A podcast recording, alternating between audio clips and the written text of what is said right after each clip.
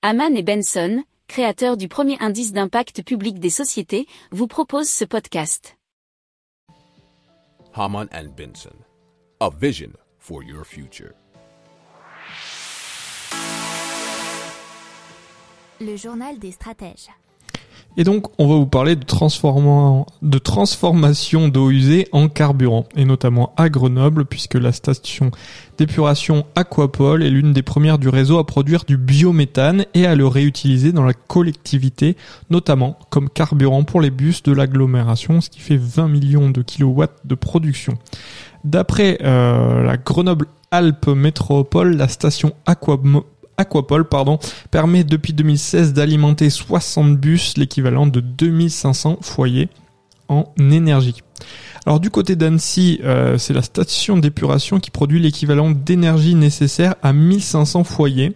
Un projet qui a été démarré en 2014, euh, qui était l'un des pionniers en France. C'est ce que nous explique un article du journal Positiveur. Euh, l'objectif fixé par la loi énergie-climat du 9 novembre 2009 est d'atteindre les 8% de biogaz d'ici 2008, 2028 dans la part des énergies renouvelables. Pour approfondir ces sujets, abonnez-vous à la newsletter de Haman et Benson et écoutez nos autres podcasts que vous retrouverez dans les notes de l'émission ou sur notre site internet.